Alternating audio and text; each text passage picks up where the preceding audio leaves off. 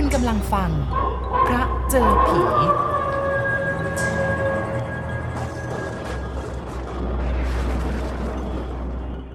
ตอนผมยังอยู่ชั้นประถมจำได้แม่นยำว่า วันหนึ่งพ่อพาพวกเราไปเที่ยวน้ำตก เอาปิ่นโตใส่กับข้าวไปกินข้าวกลางวันกัน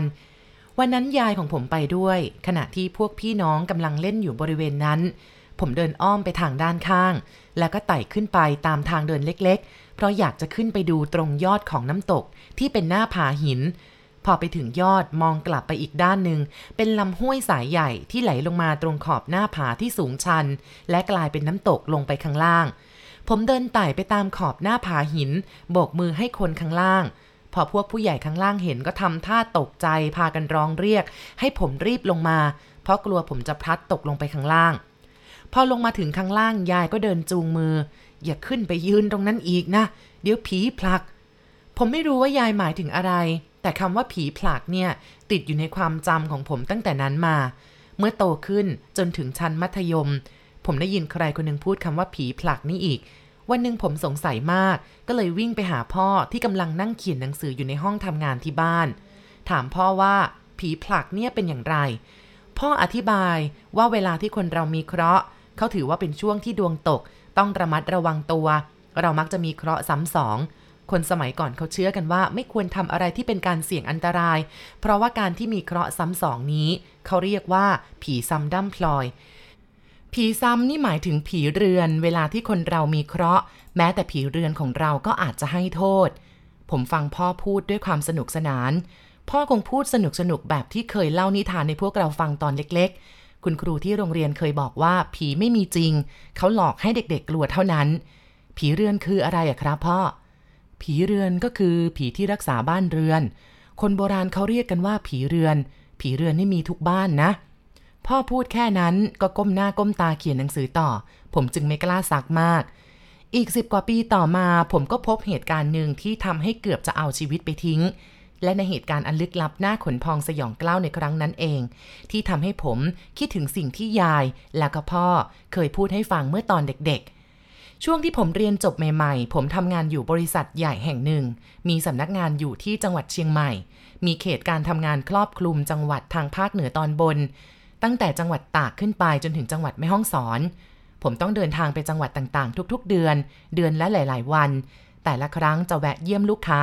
ซึ่งก็มีหลายระดับ ตั้งแต่บริษัทรับเหมาก่อสร้างตามโครงการใหญ่ ๆ ร้านค้าวัสดุก่อสร้าง ไปจนถึงลูกค้าระดับชาวบ้านตามอำเภอ และก็ตำบลที่สามารถไปถึงได้บ่ายวันหนึ่งจำได้ว่าเป็นช่วงปลายปีพุทธศักราช 2523 เพื่อนคนหนึ่งชวนไปหาหมอดู ซึ่งมีคนร่ำลือกันว่าดูแม่นมาก หมอดูคนนี้เป็นพม่าบ้านอยู่นอกเมืองเชียงใหม่ บนเส้นทางไปอำเภอสันทราย ซึ่งตามปกติแล้วผมเป็นคนที่ไม่ชอบการทำนายทายทัก แต่เห็นว่าเพื่อนมีความตั้งใจจึงบอกเพื่อนว่าผมจะไปเป็นเพื่อนกันละกัน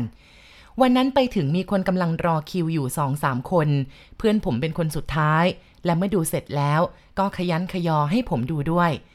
หมอพม่าคนนั้นถามถึงวันเดือนปีเกิด แล้วก็เขียนตัวเลขบนสมุดเล่มเล็ก ๆ อยู่พักหนึ่งก็บอกกับผมว่า ผมกำลังมีเคราะห์เพราะเข้าปีเบญจเพศ ให้ไปทำบุญ จะได้ผ่อนหนักให้เป็นเบา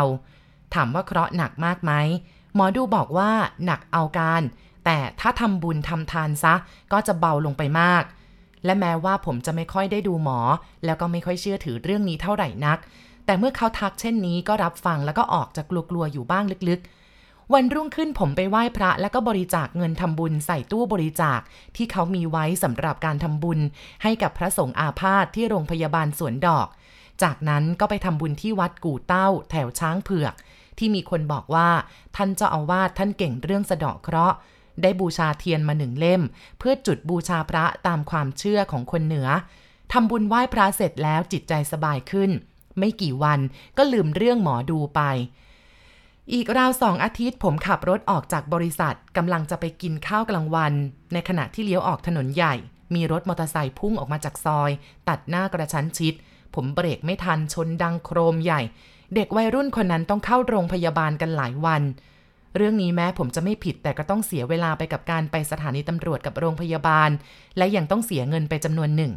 เหตุการณ์นี้ทำให้นึกถึงคำทำนายของหมอดูพมา่า และคิดในใจว่าโล่งอกไปที ผ่านเคราะห์ร้ายไปแล้ว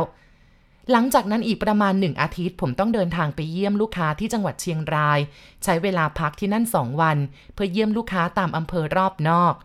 วันที่จะกลับเชียงใหม่ในตอนบ่าย ผมก็พบกับเพื่อนเก่าที่เรียนหนังสือมาด้วยกัน เพื่อนคนนี้ทำงานเป็นมัคคุเทศให้กับบริษัทท่องเที่ยวใหญ่ หลังจากต่างคนต่างเสร็จงานแล้ว เราก็ไปนั่งคุยกันที่ร้านอาหาร และกว่าผมจะได้เดินทางออกไปที่จังหวัดเชียงใหม่ก็เกือบสองทุ่ม เพื่อนก็เลยแนะนำว่าให้ค้างที่เชียงรายอีกคืนหนึ่งเช้าค่อยกลับ ผมมีนัดกับลูกค้าสำคัญในวันรุ่งขึ้นที่เชียงใหม่จึงยืนยันว่าจะต้องกลับในคืนนี้ นั่นเป็นการตัดสินใจที่ผิดอย่างมหัน ถ้าอย่างรู้อนาคตได้ว่าคืนนั้นจะเกิดเหตุการณ์อะไรขึ้น ผมคงทำตามคำแนะนำของเพื่อน โดยค้างที่จังหวัดเชียงราย และออกเดินทางตอนเช้ามืด คนที่เคยเดินทางตามถนนสายเชียงใหม่เชียงรายคงนึกภาพออกว่าส่วนใหญ่แล้ว เป็นเส้นทางที่คดเคี้ยวขึ้นภูเขา และในปีพุทธศักราชนั้น ถนนสายนี้ไม่ค่อยมีรถยนต์มาก ยิ่งหลังจากมืดแล้วยิ่งไม่มีรถวิ่ง ผมขับรถเส้นนี้จนชินทางไปมาหลายครั้งจนจำได้ และแม้ว่าจะเป็นเวลากลางคืน ก็ไม่ได้รู้สึกว่าการขับรถมีความยากลำบากอะไร แต่สำหรับผมแล้วมีกฎประจำตัวอยู่อย่างหนึ่งในการทำงานก็คือจะไม่ดื่มของมึนเมา เป็นเด็ดขาดเมื่อจะต้องขับรถทางไกล ออกจากเชียงรายได้ประมาณหนึ่งชั่วโมง เส้นทางตอนนั้นเป็นทางคดเคี้ยวลงจากเขา ด้านซ้ายเป็นขอบถนนซึ่งต่ำลงไปก็คือหุบเขาที่อยู่เบื้องล่าง ส่วนอีกด้านหนึ่งของถนน เป็นภูเขาเกือบตั้งฉากกับพื้น ราวกำแพงหินมหึมา วันนั้นเป็นคืนข้างขึ้น นอกจากแสงไฟหน้ารถที่ส่องไปบนถนนด้านหน้า แสงจันทร์ส่องสว่างทำให้พอมองเห็นป่าสลัวข้างทางได้ เมื่อรถกำลังวิ่งลงเขาด้วยความเร็ว ก็เห็นรถบรรทุกคันหนึ่งวิ่งอยู่ข้างหน้า และเมื่อเข้าไปใกล้รถคันนั้น ผมเปิดไฟเลี้ยวด้านขวาและส่งสัญญาณไฟกระพริบ ให้รถนั้นเป็นสัญญาณว่าจะแซง เร่งความเร็ว และเปลี่ยนช่องทางไปอยู่ด้านขวา พอแซงรถบรรทุกคันนั้นมาได้แล้ว รถยนต์ก็มาถึงทางตรง จากแสงไฟหน้ารถห่างออกไปราว 15 เมตร ผมเห็นคนคนหนึ่งยืนอยู่ริมถนนด้านขวามือ ตอนนั้นรถบรรทุกคันที่ผมแซงมาอยู่ด้านหลังของรถผมในช่องทางด้านซ้าย พอรถของผมกำลังจะถึงตรงที่คนยืนอยู่ ร่างที่ยืนอยู่ก็เดินพุ่งพรวดออกมาจากข้างถนน ใส่รถของผมอย่างไม่มีปีมีคลุย ผมตกตะลึงไปวูบหนึ่ง ยังไม่ทันเหยียบเบรกซะด้วยซ้ำเสียงรถยนต์ของผมประทะกันกับร่างนั้นเสียงดังโครม และในเสี้ยววินาที รถบรรทุกที่ช่องทางด้านซ้าย ก็วิ่งผ่านรถผมไป รู้สึกได้ว่ากระแสลมวูบใหญ่จากรถบรรทุกประทะรถของผม และด้วยสัญชาตญาณบางอย่าง ผมหันไปมองกระจกรถ ด้านขวามือที่อยู่นอกรถแวบหนึ่ง ร่างนั้นยังคงยืนอยู่ริมทาง นี่มันอะไรกัน เป็นไปได้อย่างไร เหลือไปเห็นร่างนั้นในกระจกเพียงแวบเดียวเท่านั้น รถที่ขับอยู่ก็เลี้ยวโค้งลงจากเขา ผมชะลอความเร็ว ความตื่นเต้นจากสิ่งที่เกิดขึ้นต่อหน้าต่อตาทำให้เหมือนกับได้ยินเสียงหัวใจตัวเองเต้น ราวกับจะออกมานอกตัวอีกสักพักใหญ่ ๆ เมื่อรถลงเขาเข้าสู่ที่ราบ ผมเลี้ยวลงจอดรถข้างทาง หยิบไฟฉายจากที่เก็บของด้านหน้ารถลงไปสำรวจดู กันชนหน้ารถมีสภาพปกติ ทั้งด้านหน้าและตรงมุมทั้งสองข้าง ก็มีสภาพเรียบร้อยดี สภาพรถขัดกับเหตุการณ์ที่เพิ่งจะเกิดขึ้นมาอย่างชัดเจนเมื่อสักครู่ ตอนนั้นเองที่เริ่มเข้าใจว่า เมื่อไม่กี่นาทีมานี้เองผมได้พบกับอะไรเข้า